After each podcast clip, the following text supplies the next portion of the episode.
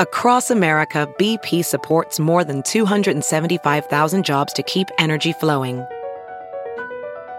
Jobs like updating turbines at one of our Indiana wind farms and producing more oil and gas with fewer operational emissions in the Gulf of Mexico. It's and, not or. See what doing both means for energy nationwide at bp.com slash investing in America.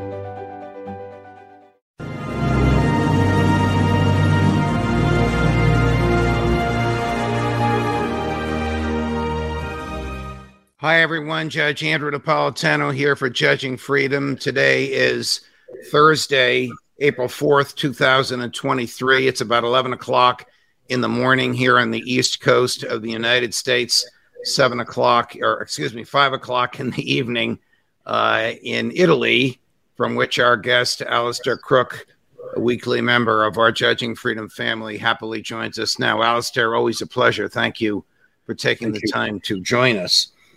Um, before we get into uh, what I expect will be a fascinating discussion in which I can pick your brain on the new uh, relationships, geopolitical, economic, between Russia, China, and the United States, I did want to spend a few moments talking to you about uh, the latest newsworthy uh, event, uh, which is the explosion uh, of two drones over a building uh, in the in the Kremlin.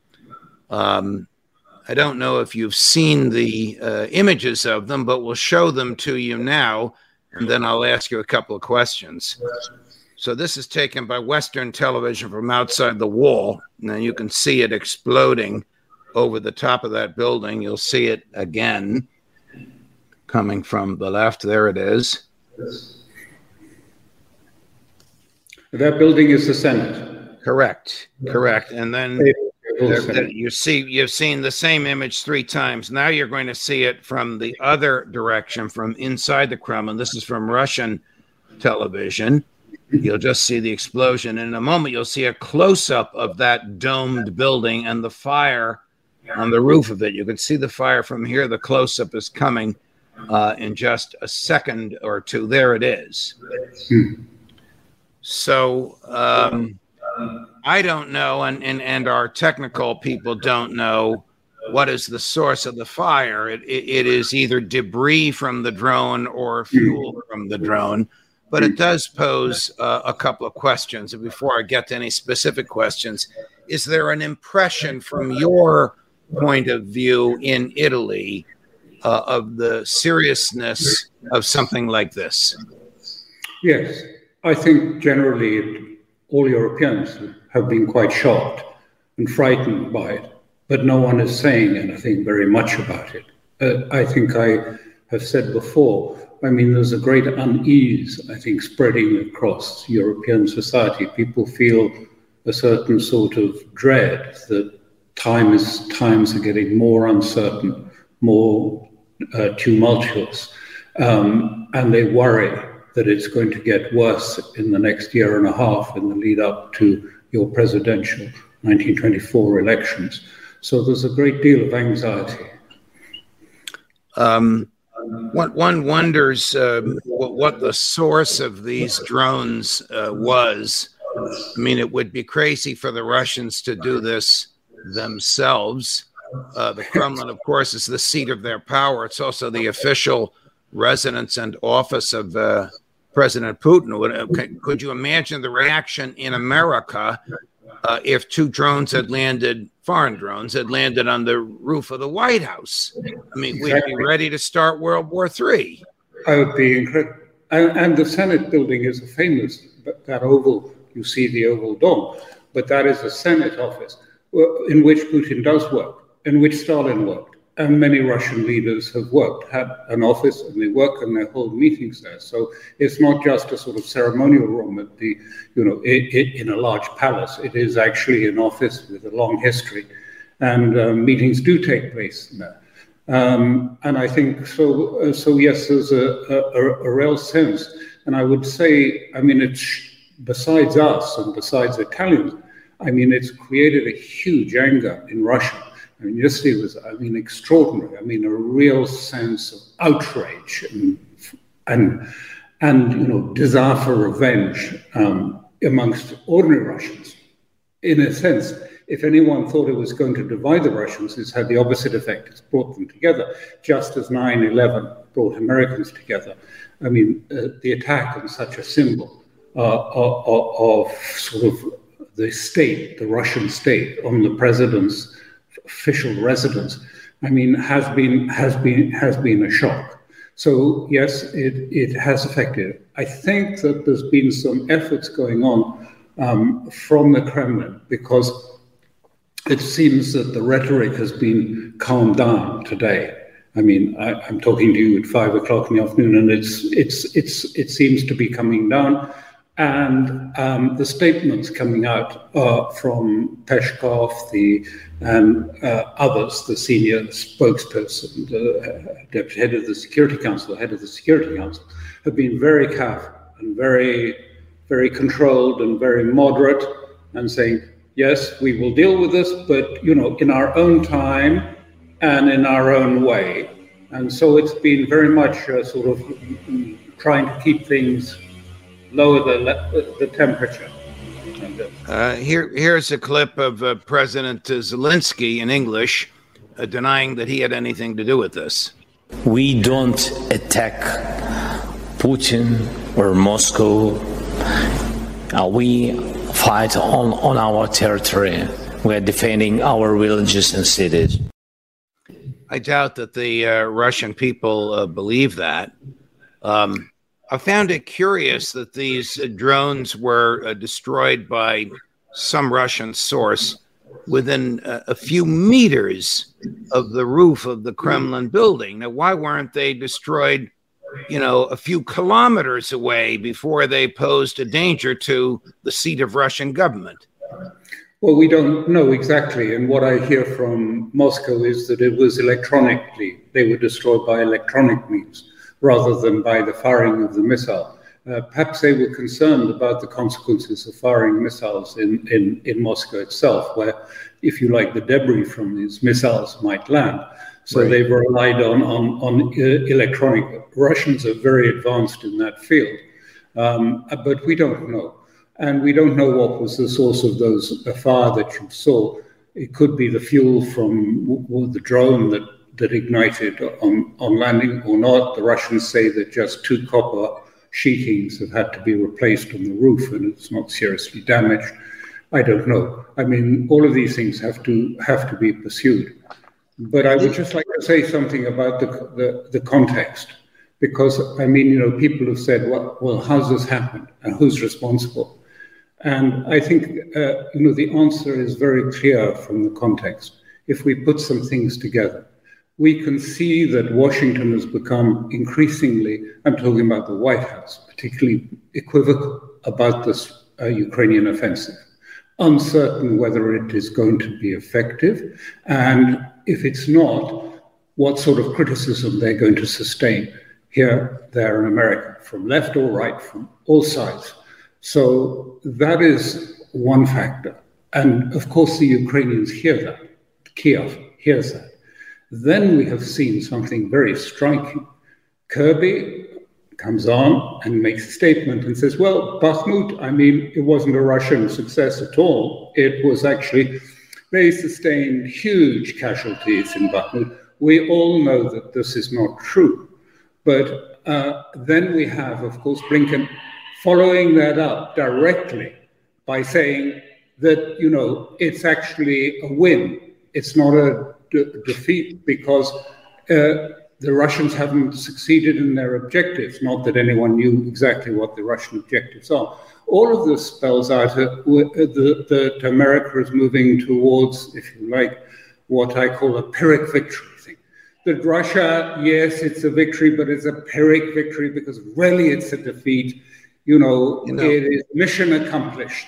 You can only you can only lie so much Remember that one liner from uh, Ayn Rand you can escape reality, but you cannot escape the consequences of escaping reality. The consequences will will come back to devour them if they claim that a defeat was really a victory. The the Ukrainians lost 15,000 troops. I mean, killed 15,000 in the month of April alone. And the Secretary of State says it's a victory of some sort. Who's going to believe them? Well, Team Biden, Team Biden are in a bind. Uh, you know, they, they, I mean, escalation is really almost impossible at this case. It's not viable. I mean, you could escalate, but it's not the risks and, and, and the logistics and everything don't work. Um, and just to get out would be a, a, humiliation for the United States and a humiliation for NATO. So they are in this bind. So they're moving towards, I think, this this narrative of a Pyrrhic victory, but really mission accomplished for the United States, and then trying to move on to China as quickly as possible before anyone really sort of takes it up. Right, and at right, the same right. time, they've sent a very clear message to the media, which you'll know better than me, which is to say, stay on message. You know, right. the new message is we're moving to China and this was a Pyrrhic victory. Stay on message. Don't, you know, jump ship. Uh, and, and, and, and, and move on for this. And so, I mean, if you're a hardliner in Kiev, you can read the writing on the wall. This is your end coming. If if Biden is about to sort of you know draw a line under Ukraine and move on to China, and there's going to be the full media process that's going to follow it, they're finished. No more parties in smart restaurants in, in Kiev. No more celebrations. I mean, for the elites, where the you know the nightclubs and the restaurants have been doing a great business. All of that might be coming to an end from their point of view. What do you do? And this is what I expected to happen a provocation. You want a provocation, um, something. And uh, I spoke about this a few days ago and say, look, I'm sure now that the, you know, this, all this equivocation about, you know, the offensive and not, and whether it's even possible, we'll see a provocation of some sort. I don't know what sort, but now we have one. What is it intended to do? Produce a Russian overreaction.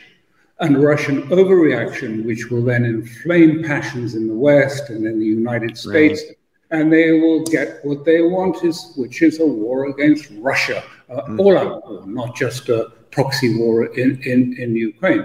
Uh, fortunately uh, for Zelensky, purely serendipitous, he happens to be overseas during this period when uh, this took place. I'm not implying anything, of course, from that. But nonetheless, Russia says very clearly that in their belief, this originated, but they use the word from Kiev. They don't say which part of the government. Right. And they don't know, I think. Well, we, we, we know, I don't know if the public knows, but we know that there are rogue what some of our people and what the Russians call Nazi elements uh, in the Ukraine uh, government that don't always take orders and often do things on their own, reckless things, and this uh, this may be one of them. President Putin, to me, seems to be restrained. His predecessor, intermediary, whatever you want to call him, President Medvedev, said it's time uh, to take out President Zelensky. Now, you say that that language has been dialed back. That statement by President Medvedev, I think, was made within hours of this event. We're now about 48 hours away from it. Yeah, he's been told fairly clearly by people in, in Moscow, and he's saying, listen, yeah, you know, that is totally illegal. You you'd have to have a resolution passed by the Duma, the parliament, um, saying that this man is a terrorist before you could even contemplate that. It, it would be uh, criminal action for, for Russia to do that under Russian law. Yeah. Is there any um, feeling amongst Europeans uh, that there is validity uh, to Putin's argument uh, that NATO and the West are attempting to surround Russia, threaten it, uh, intimidate it, uh, impair its sovereignty, sort of the Victoria Nuland well, if they invade uh, Crimea, we'll help them argument. Oh, uh, certainly. Uh, I mean, in in Russia, I mean the, the mood has changed so much. From they've been so deeply shocked by the hatred coming out of, particularly from Europe, because many of them thought Europe was their friend, and they've been shocked by by that. And so um, the, whole tone has changed. It's no longer seen to be a, a, war against the government or to depose Putin. It's seen as an attempt to end Russia as Russia. Mm. The idea of Russia, to see it split up and to see its resources parceled out amongst other states. And they see this as a dismemberment program, not anymore just a sort of conflict whereby they want to, uh, the West wants to damage uh, Russia. They, I mean, this is firmly believed now. And I think, you know, it, it, it, it's, it's partly true. I mean, this has been the objective for many, not all, but quite a number of participants in, in this field that actually what they want to see is uh, dismembered and broken up. And certainly some European states have advocated that, uh, Estonia and Poland. So at the same time that President uh, Putin is waging uh, the uh, military action in Ukraine, uh, he is attempting to wage a war on liberal economic theory, bolstering up the Russian economy uh, in his own model so as to make it a counterpoint to Europe, a counterpoint uh, to the US, uh, and an economic partner with China. Do I have that right? I put it in a, a, a different way. Um, uh, uh, and it's not as a sort of uh, a challenge to the West, but the, the point of the polar, multipolar order is not just about multi- multipolarity, it's about sovereignty. Sovereignty of its members and autonomy. Autonomy that they are free to do what they consider best for their own people in their own way in the state. And so China and Russia have been looking very carefully. How do you increase the state's sovereignty?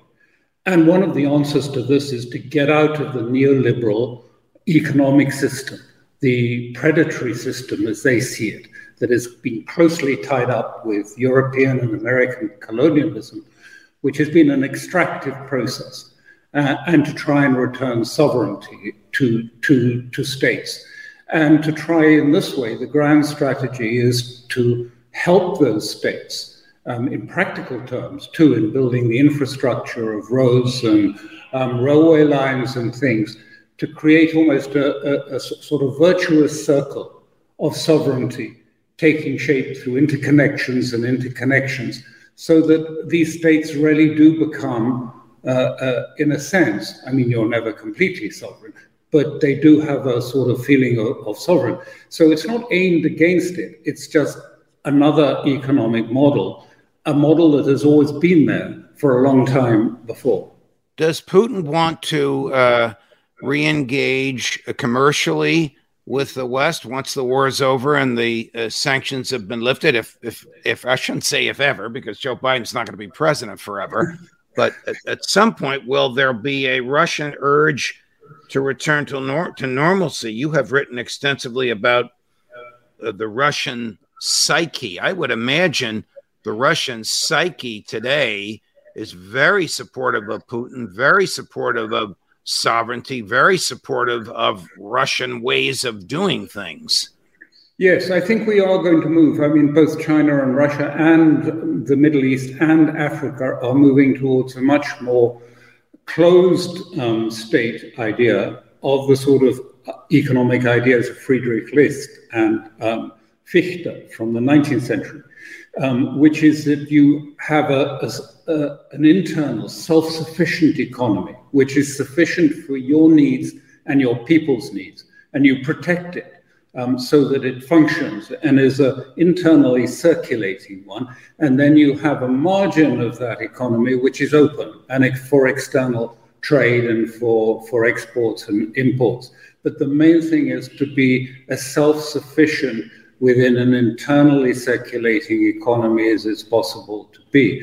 I mean, it's no surprise China's been saying that for some time. It's not just Russia, and uh, and and even I remember uh, Lee Kuan Yew years ago saying exactly the same. You know, we need a new economic model, one that is less emphasis on individualism and more on the welfare of the, the community as a whole. And so that's the sort of thrust So if you go to a liquor store in New Jersey, will you be able to buy Russian vodka?